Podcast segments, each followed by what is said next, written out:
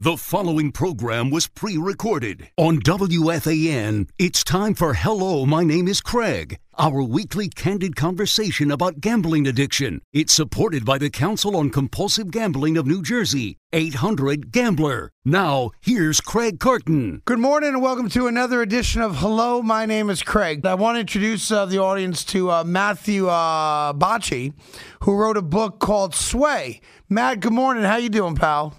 Doing well. Good morning, Craig. Honored to be here. Thanks for joining us. You know, I'm enthralled with your story on an emotional level because Matthew wrote a book about his life. And his life, or at least from a book standpoint, began on the morning of 9/11. And Matt lost his dad on 9/11. And from that moment on, over the course of what seems like a solid decade, Matt went down a really bad rabbit hole. Gambling was part of it, but not the only part of it. Drugs, sexual abuse, and a number of other things that I have a specific correlation to in my life. So I thought it was important for Matt to be able to tell his story. So I appreciate your willingness to join us to go through what I'm sure is a very tough thing to go through. So thank you for that. Of course, of course. So, the only way to start is, I suppose, on 9/11. And if you don't mind walking people through your experience on that morning when you found out, or you started to find out, that your dad was in the towers. If you don't mind walking people through that moment, I'd appreciate that. Sure. So, as many remember from that day, it was a beautiful September morning, crystal clear blue sky day. And I was starting fourth grade. And at about a little bit after 9 o'clock in the morning, they pulled me and another kid out of the class, and they informed us that a plane hit our dad's building. We were then met in the hallway by both of our younger brothers, who were in second grade at the time. And so they took the four of us, and they brought us into another room. They told us that the plane hit the building, they were evacuating the tower, and that both of our dads were safe. Those other students, their dad was safe. He was on the lower floor. Unfortunately for my brother and I and my other brothers, our dad was on the 105th floor of the North Tower at Cantor Fitzgerald. So unbeknownst to me at that time, right after the plane hit, about 3 minutes after actually, my dad phoned my mom and told her that a plane hit the building. And my dad, being the prankster that he was, she automatically assumed he was joking. She quickly turned the TV on. The line got cut out, and she saw what was going on in Lower Manhattan. And starts calling him back and forth. They're calling each other, both getting connected to one another, but can't hear each other. They're just constant static on the line. And then finally, he gets through to her one last time and ultimately says goodbye and that he loves her. And all of this was obviously unknown to me in that moment. And my mom did what she chose was the smarter move, and I definitely agree. And she kept my brother and I in school. All the kids in my school, and it was a small school, were getting pulled out one by one. Parents were coming in crying hysterically, not knowing what was going on. Obviously, everyone was freaking out.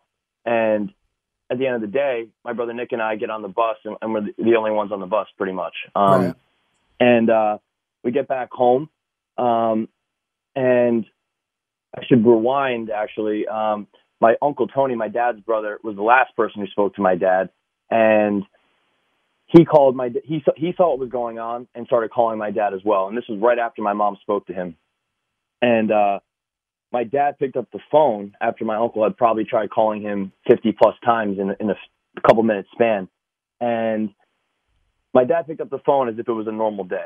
My uncle was interning at that time. He was just about to start law school, and he was interning in Manhattan.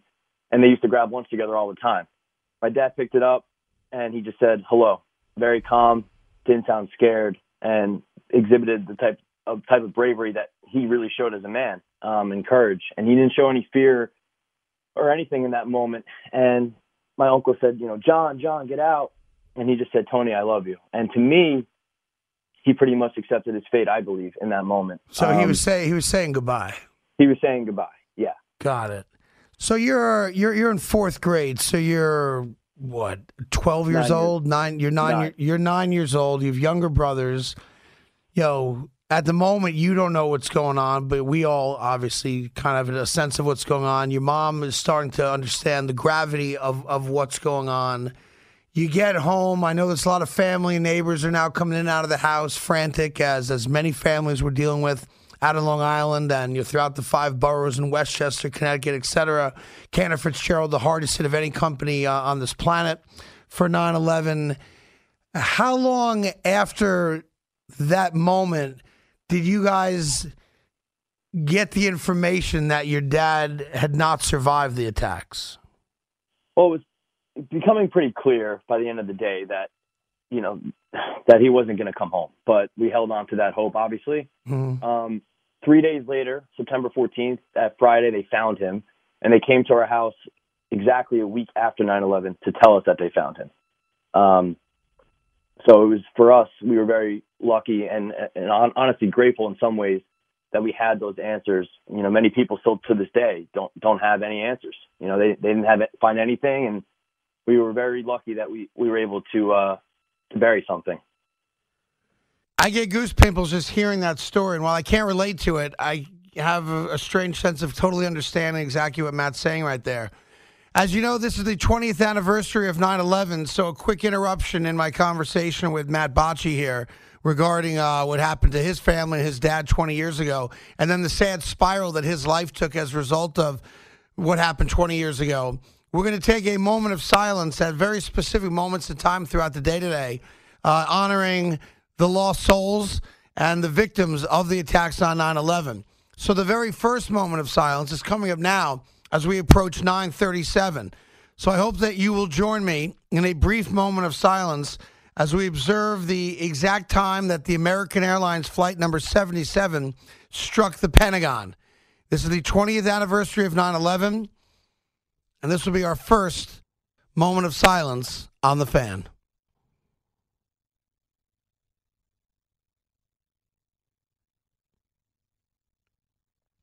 Thank you for joining me in that moment of silence. Throughout this program, we'll do that two more times, both in observance of the time the South Tower fell, and then a little bit later on this morning when United Airlines Flight 93 crashed in Shanksville, Pennsylvania. Now, though, back to the conversation with Matt and his experience at 9/11 and the sad direction his life turned as a result. 9/11 happens. I imagine the next couple months for you at 9 years old is a whirlwind. You know, things don't go immediately south for you in your personal life right then and there. But is there a tangible moment that you can look back on even at 9, 10, 11 years old where you become a different kid, where you're acting differently, where life is different? Beyond the obvious of not having your dad around? Well, on 9/11 itself, the seeds were planted. When I got home from school that day, and it was, I think, honestly, one of the only times I saw it ever on television, I saw an image, a video of a person jumping from the building. Subconsciously, that was embedded in my brain. In the next few years, I stumbled upon these books that my mom purchased that showed timeline photos of the day, and the photos of people jumping were in them, and they were very prominent too. Right. So I was fixated on that, and I started at about 10, 11 years old. And, you know, as I got older, obviously it grew, but I became obsessed with trying to then figure out what happened to him, because all I knew was what I was told, which was that they found him and that his death was quick. There was no other answers, and there was no other details as to what may have potentially happened. So for me, that could have been a few things. It could have been, you know, asphyxiation, you know, he died when the building collapsed, et cetera, or that maybe he jumped. And when that obsession started to grow, that's when I definitely can look back now and see, first of all, my addiction and my addictive traits, but also the change that I started to show as a person too. Were you ever able to get closure on that issue? Did you find out the manner in which your dad passed? Years later, after I was kind of fed lies, which I'll get into all of that, obviously, but I was fed lies about what potentially happened to him. And, but yes, years later, I was able to have that closure and know exactly what happened, that he was in the staircase, and which is why they found him so quickly, and that he died probably when the building collapsed. But it was told to us that he got hit in the head with something, probably, and he was alive one moment and gone the next. So weird question to ask. Were you, like, emotionally, Did you want to think that he had jumped, or are you glad that he didn't? Like, what were you looking for in trying to find out that answer? To this day, I sort of still contemplate what I was looking for. I think, in a way, I wanted him to have jumped so that I could have tried to find him, because that's what I was determined to do. Okay. I wanted to find him in one of those photos and in some strange way be there for his final moments. If he were to have done that, I would have not looked at him any differently. I already know how, from what I've read and seen, how severe it must have been inside that tower. And it doesn't, to me, take away from any person's, in my opinion, faith or what they believe in. You know, they were forced out of that building. Sure. They willingly choose to do that. Sure. But I think it highlights the severity of what was going on inside that tower. And for whatever reason, it really did fascinate me. And I'm not really a morbid person, but those sort of traits were certainly being portrayed as I was getting older, because I would talk about death a lot. Did you ever contemplate taking your own life?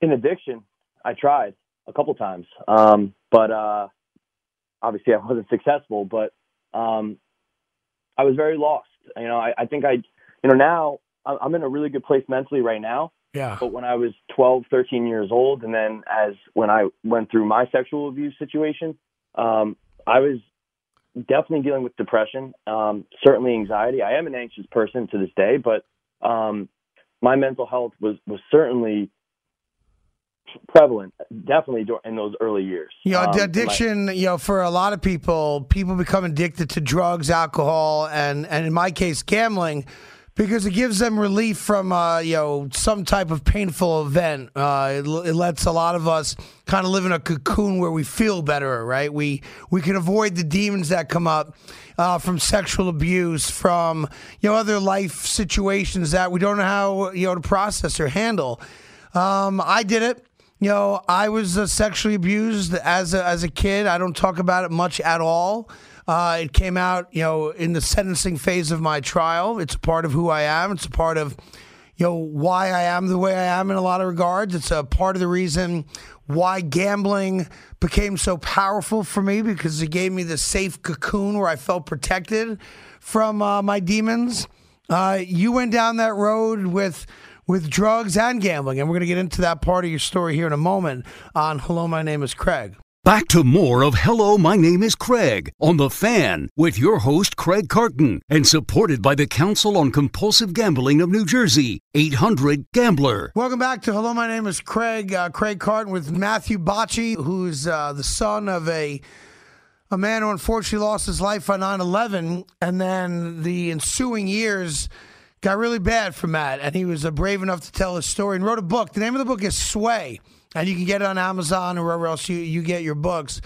So without, I don't want to, just jump forward too far, Matt. But when we went into the break, they were talking about how, we're both addicts and we kind of used, substances and or gambling to hide from our realities. In addition to losing your dad in fourth grade, you also were sexually abused by an uncle, who's a very popular guy in the family, and on multiple occasions, he sexually abused you. So you had a lot of things going on that I imagine you wanted to escape and hide from. How old were you when you first turned to drugs for that escape? I picked up my first drink when I was 14 years old, and I'd be lying to you if I told you that that first drink was that moment I had been searching for my whole life, because it wasn't.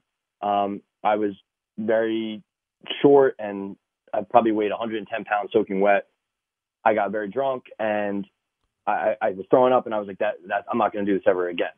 I started smoking weed recreationally in high school, but again, wasn't addicted to any of it. Right. I was very diligent with my schoolwork. I was a good student. I did have big aspirations. I still do have big aspirations for myself, but I envisioned my life to be something big as a kid in high school.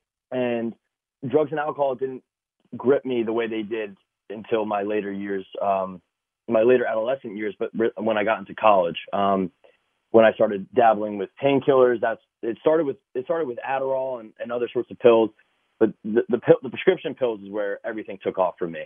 And everything went downhill very quickly too. Did you get that? Did you get what I'm talking about? Did you feel some sense of mental, emotional relief? You know, you're the kid. You're a 9/11 kid, for lack of a better term. You know, there's a decent number of people who know what that's like, but a lot of people don't. So you did immediately feel, once you found whatever it was for you, whether it's, you know, pharmaceutical drugs, oxy, or whatever it may be, you did immediately discover, wow, this makes me feel pretty good. Yeah, it made me feel good, and it shut off my brain. Right, it shut off all the thoughts that seemed to corrode me at any given moment, really. No longer was I the child of 9/11. No longer was I the victim of sexual abuse. You know, I was just able to feel normal, so to speak, and the pain was numbed. And so once that pain was numbed and all emotions and feelings were shut off from me, I was determined and keen to chase that specific type of high. Not even the high from drugs, but just the fact that I can feel shut off and at peace and serene and not have to worry about any of the other things that I went through in the past, and the fact that I've always felt labeled and judged. So yeah, that relief was certainly present, and it was something that I didn't want to let go of. And at the height of it, how bad was the addiction? I can go into the nitty-gritty. I was addicted to opiates, benzodiazepines, cocaine, weed, and I washed it all down with alcohol. At one point in my addiction, at the height, I was supplementing between multiple types of opiates, but up to 900 milligrams of oxy a day, 20 milligrams of Xanax a day, and at times an 8-ball of coke. I don't say that to try to brag or anything like that. No, sure. And that was over the span of four and a half years or so. Things escalated very quickly for me. So your family had to notice that there was something wrong, right? Your family was in tune with you. You have a loving family. You have younger brothers, your mom, a stepdad. At some point, I got to imagine someone said, "Matt, what's going on?" Yeah. 2013, I was trying to get help. I had admitted to my mom that I was addicted to painkillers, and that was not even at the worst moment of it all. I went to my first detox in March 2013. Quickly relapsed when I got out. Went back to college again, another stint in the summer, and then in the next 2 years, I was ripping and running. And everyone noticed, and I had legal trouble then, and everyone was pretty aware. It's just I wasn't willing and able. Well, I was able, but I wasn't willing to stop. I wasn't willing to surrender. Did you have a death wish? I think in some ways I did. Yeah, I was at a point in my life where I was okay if I didn't wake up the next morning. Got it. At any of these moments in time, I just wonder, you talk in the book at one point where, when you were much younger, right after 9/11, where you thought you saw your dad or an image of your dad in the backyard when you were messing around in the leaves and whatnot. And I wonder, over the course of the 3 or 4 years that you were spiraling out of control, did you ever have a conversation with your dad, or did you ever feel like you saw him or had any type of tangible closure with your dad? Did that ever take place? Not until my defining moment where I decided to get sober, but I had many foxhole prayers to my dad. I was in and out of different hoods and different cities, and surrounding myself with people I should not have been hanging out with, and I really had no regard for my own life. And I think I was like an adrenaline junkie too. Like I chased the high of going to places I didn't belong. The fact that danger was imminent, it didn't matter to me. I enjoyed that feeling. There was I had many run-ins with the police, and then in those moments, I was, "Dad, please get me out of this. I'll stop. I promise I'll stop." Of course I didn't, Right. I know there's one point when you got arrested, you had like 50 oxy pills on you, and you called your uncle up to try to help you out. So, you were doing things, you were getting a lot of attention.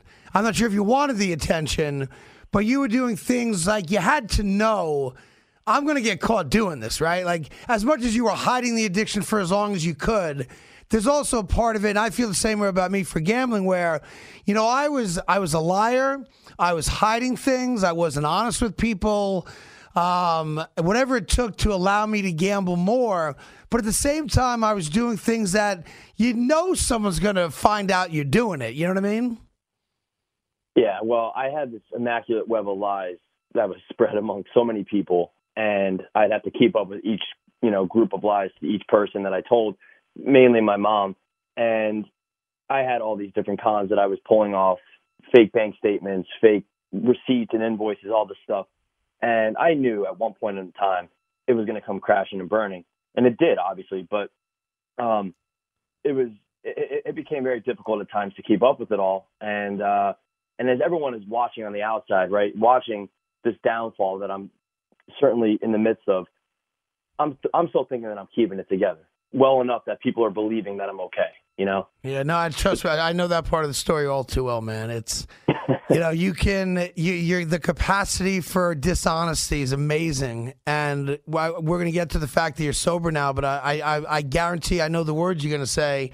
The amount of open mental space you have now compared to, you know, when you were chasing and lying and trying to, where's the money coming from? Who am I going to for the next pill and all that stuff is people don't get it. It's like, it's almost like our brains are on a perpetual vacation now that we're not trying to figure out how to, you know, cover our next lie. You know what I mean? Exactly. It's crazy. So how you did mention that gambling was a part of it. You know, obviously not the biggest part, but how did gambling rear its ugly head for you? Well, this is a sneak preview for just discussions I'm having with some agents and publishers about a second book, but I'm almost 6 years sober. I haven't had a drink or drug in almost 6 years. And when I was in college, I was interacting with some people who were bookies and whatever, and I was getting an understanding of how spreads worked and all that type of stuff. Didn't get into it. I didn't have the money. I couldn't even keep up with drug addiction. There was no way I could deal with gambling.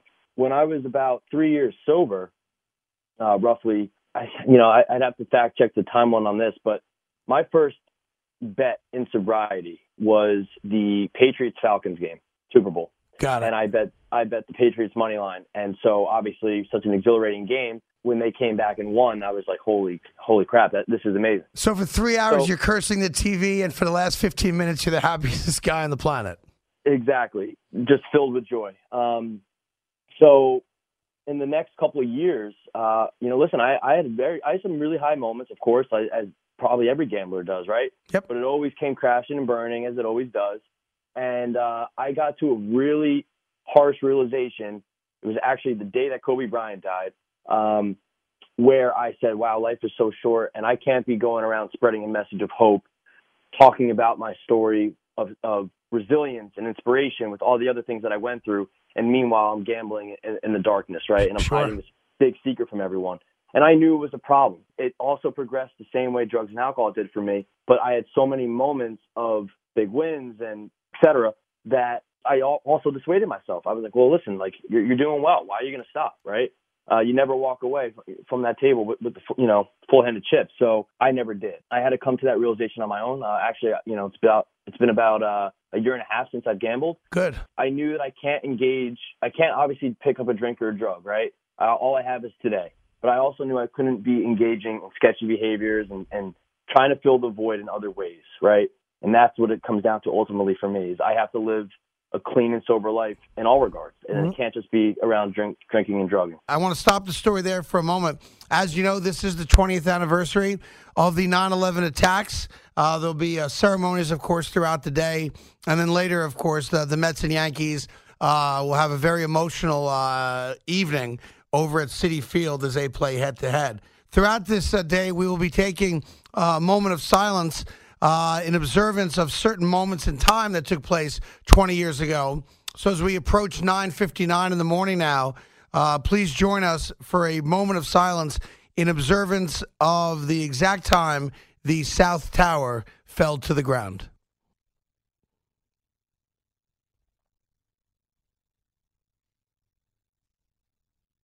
Thank you so much for that. We continue on now with more Hello, My Name is Craig. Talking to Matthew Bocci, who wrote a book called Sway. It's about his life having found out, you know, having Lou lost his dad on 9/11, and then the kind of really ugly rabbit hole his life went down. Glad to say he came out the other side of it, and he's alive and well and able to join us today. Just to wrap up the drug part of your story, what was the pivotal moment? What was the epiphany? Walk us through the day that you woke up and said, I'm done. I can't do more drugs, and you came clean about everything. What was that day like? And why did that day happen? Well, I was arrested and facing 3 felony charges. I was 23 years old. I had, obviously, a long life ahead of me. But in that moment, it seemed to be coming to an end. I knew that if I failed the drug test once I was put on probation, there was a really good possibility I was going to go to jail. And there was no way around that. No matter how good my lawyer was, the charges were clear as day. I was able to get, thankfully, some of the charges were reduced, but I still had to be sober. I couldn't stop. So on the morning of July 22nd, 2015, I had a meeting with my probation officer. It was the first meeting that I had. And I was told by my lawyer that if I were to pass that first drug test, realistically, I would not be called up for another 6 to 8 months or something like that. I only had a year probation. And at that point in time, I was on probation already for 2 months. So I purchased this detox mouthwash and 2 bags of fake urine because, you know, like any other addict, right? Why would I stop if I can get around the test some way? So this detox mouthwash would then provide me with about 45 minutes of clean saliva, and it tasted awful. And you put it in your, you put it in your mouth, swiggle it around, and then swallow it. And so I go into this drug test that morning, and I meet with my probation officer, and I'm looking at my watch as the time is slowly but surely diminishing, and I'm realizing if I don't get in there and she does this mouth swab test soon enough, I'm screwed. So I'm sitting across from her desk. On her keyboard is the mouth swab test in the little packaging, and she's having me sign all these forms. And she says to me, if you don't pass this drug test, we can call DIFAS because one of your brothers is under 18, et cetera, et cetera.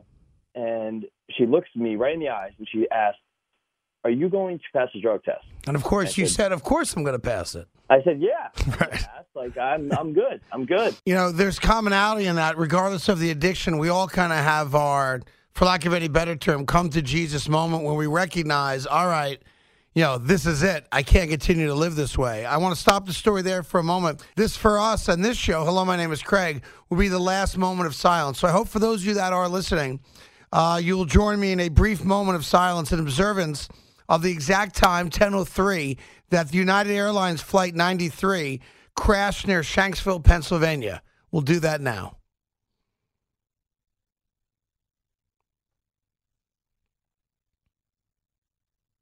Thank you for that. We continue on now with Hello, My Name is Craig. You're figuring if she gives me that test in the next 5 minutes and the product works, I'm good to go.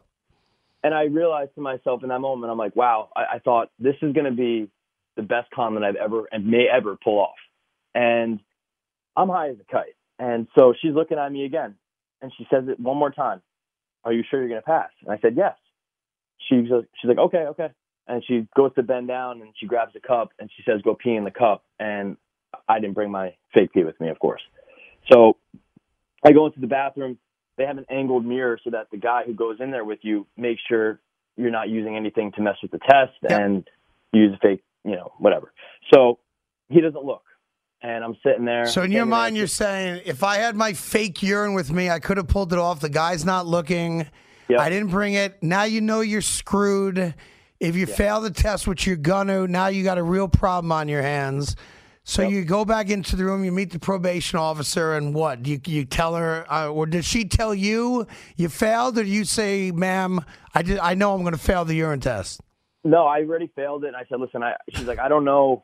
She's like, you've had about 2 months notice of this test. And she's like, when's the last time you got high? And I was like, about 4 days ago. And she's like, okay, when's the last time you actually got high? I was like, this morning. Right. And then she said, listen, I don't know if this is a cry for help or you genuinely can't stop. And I like cut her off, and I was like, no, I really do want to stop. I really do. And she's like, okay, I'll give you one last shot.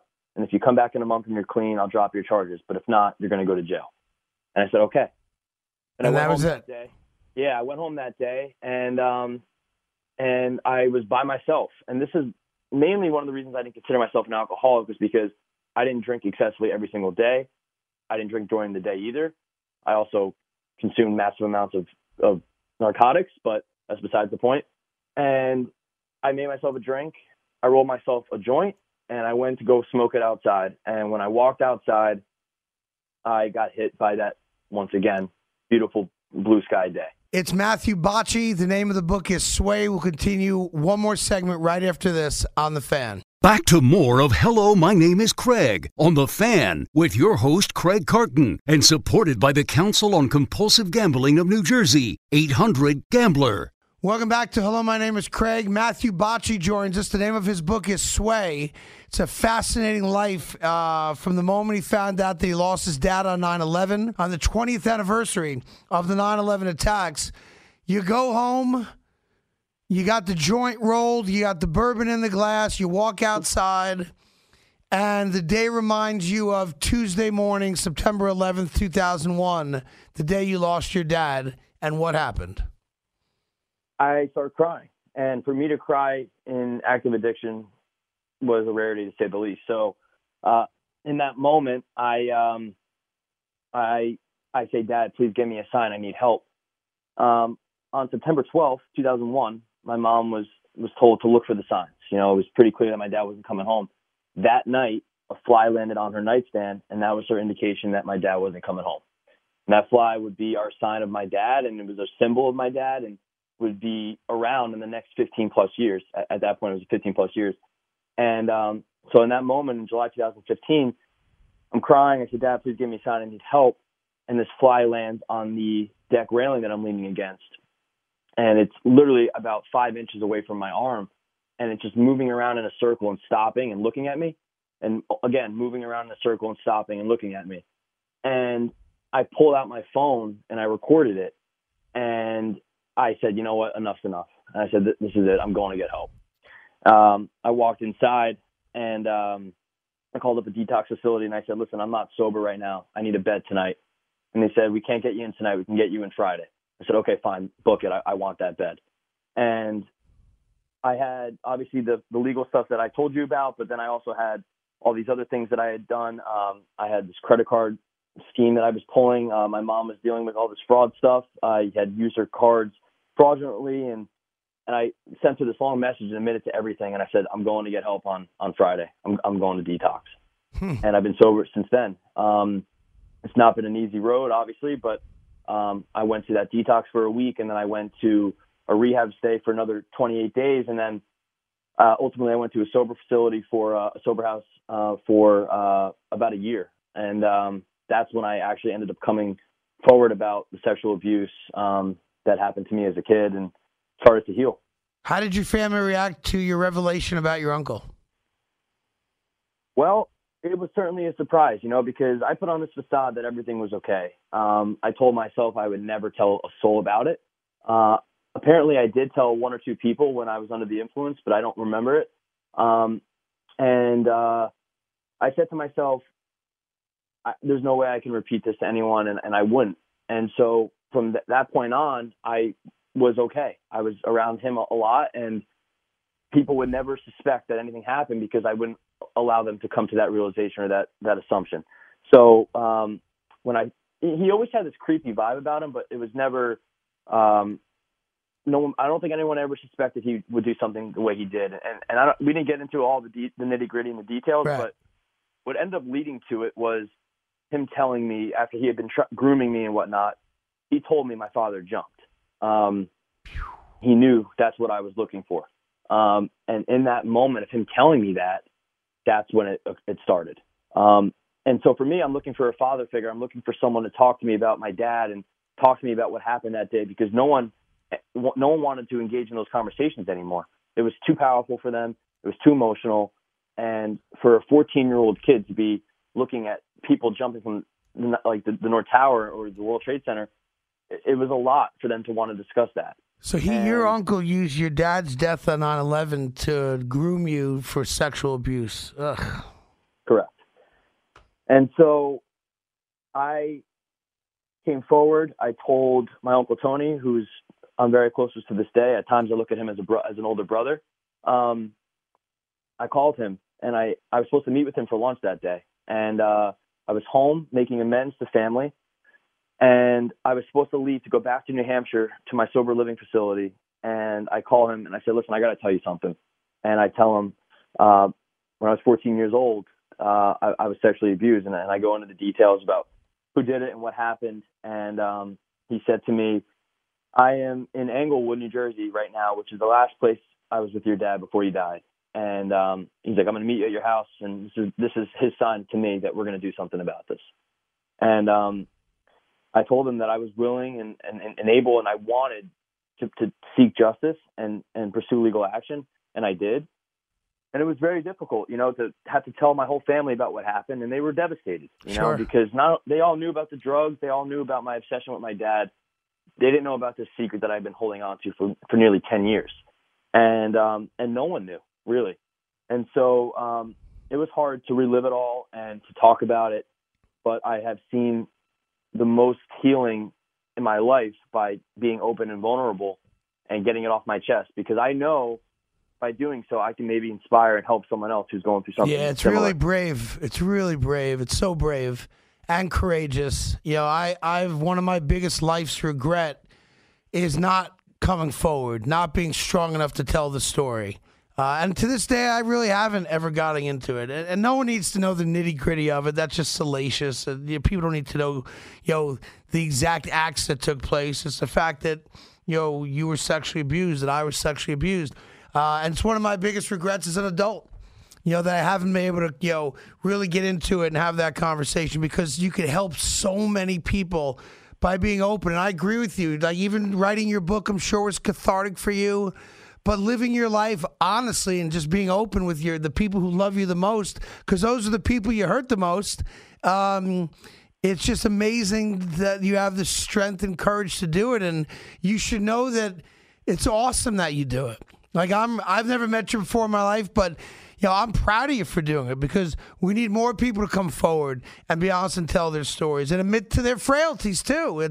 It's okay to be an addict. It's okay to admit that you're an addict. And it's even better when you're able to admit it and you can ask somebody for help. I've said many times on the show that picking up the phone saved my life. I didn't have a death wish per se, but I had a moment in time where, if I didn't wake up the next morning, I was going to be all right. And I picked up the phone and a friend saved my life. So I get that part of it. Before I let you go, Matt, do you believe that your dad saved your life, that moment of clarity when you saw the fly, that, your uncle happened to be in Englewood at that moment, a place he was with your dad a lot, that in a weird way, your dad did play a role in your sobriety and saving you? Absolutely. I mean, he's been there every step of the way. I know you're familiar with 12-step programs. I consider my dad, and I use my dad as my higher power. And for me, prayer and meditation are a big part of my life. But sometimes with prayer, I speak to my dad, my higher power, as if he's sitting right here with us, just talking. And it's been very, very consoling for me, and it allows me to put things into perspective. But, one thing, I've used my dad's death now for the better, right? I've used the fact that he was unhappy, and he wanted to find his true passion. And instead, for me, instead of working in finance and thinking that, by doing that, I'm keeping his legacy alive, I'm pursuing my passion. I'm pursuing what makes me feel fulfilled and what I know is helping other people. And so that's what I'm doing today. And I think he'd be very proud of that. I think your mom's probably pretty proud of you too. She is. She is. Definitely. Yeah. And like I said, I'm proud of you also, and I've never met you. But the name of the book is Sway. It's Matthew Bocci. Real quick, how are your brothers doing? The rest of your family? Everybody's in a good place now, 20 years later? Everyone is good. We are all healthy and happy, and everyone's living good lives. Well, listen, I appreciate you sharing your story. I really do, and I'm glad you had time to join us this morning. And I suggest everybody, whether you have a connection to 9/11 or not, it's a real life story. It's called Sway. You can get it on Amazon and all the other book outlets you go to. His name is Matthew Bocci, and he's a survivor. And he's alive today to tell his story, and I'm glad that he is. Matt, thanks so much for joining us, pal. Appreciate it. Thanks, Craig.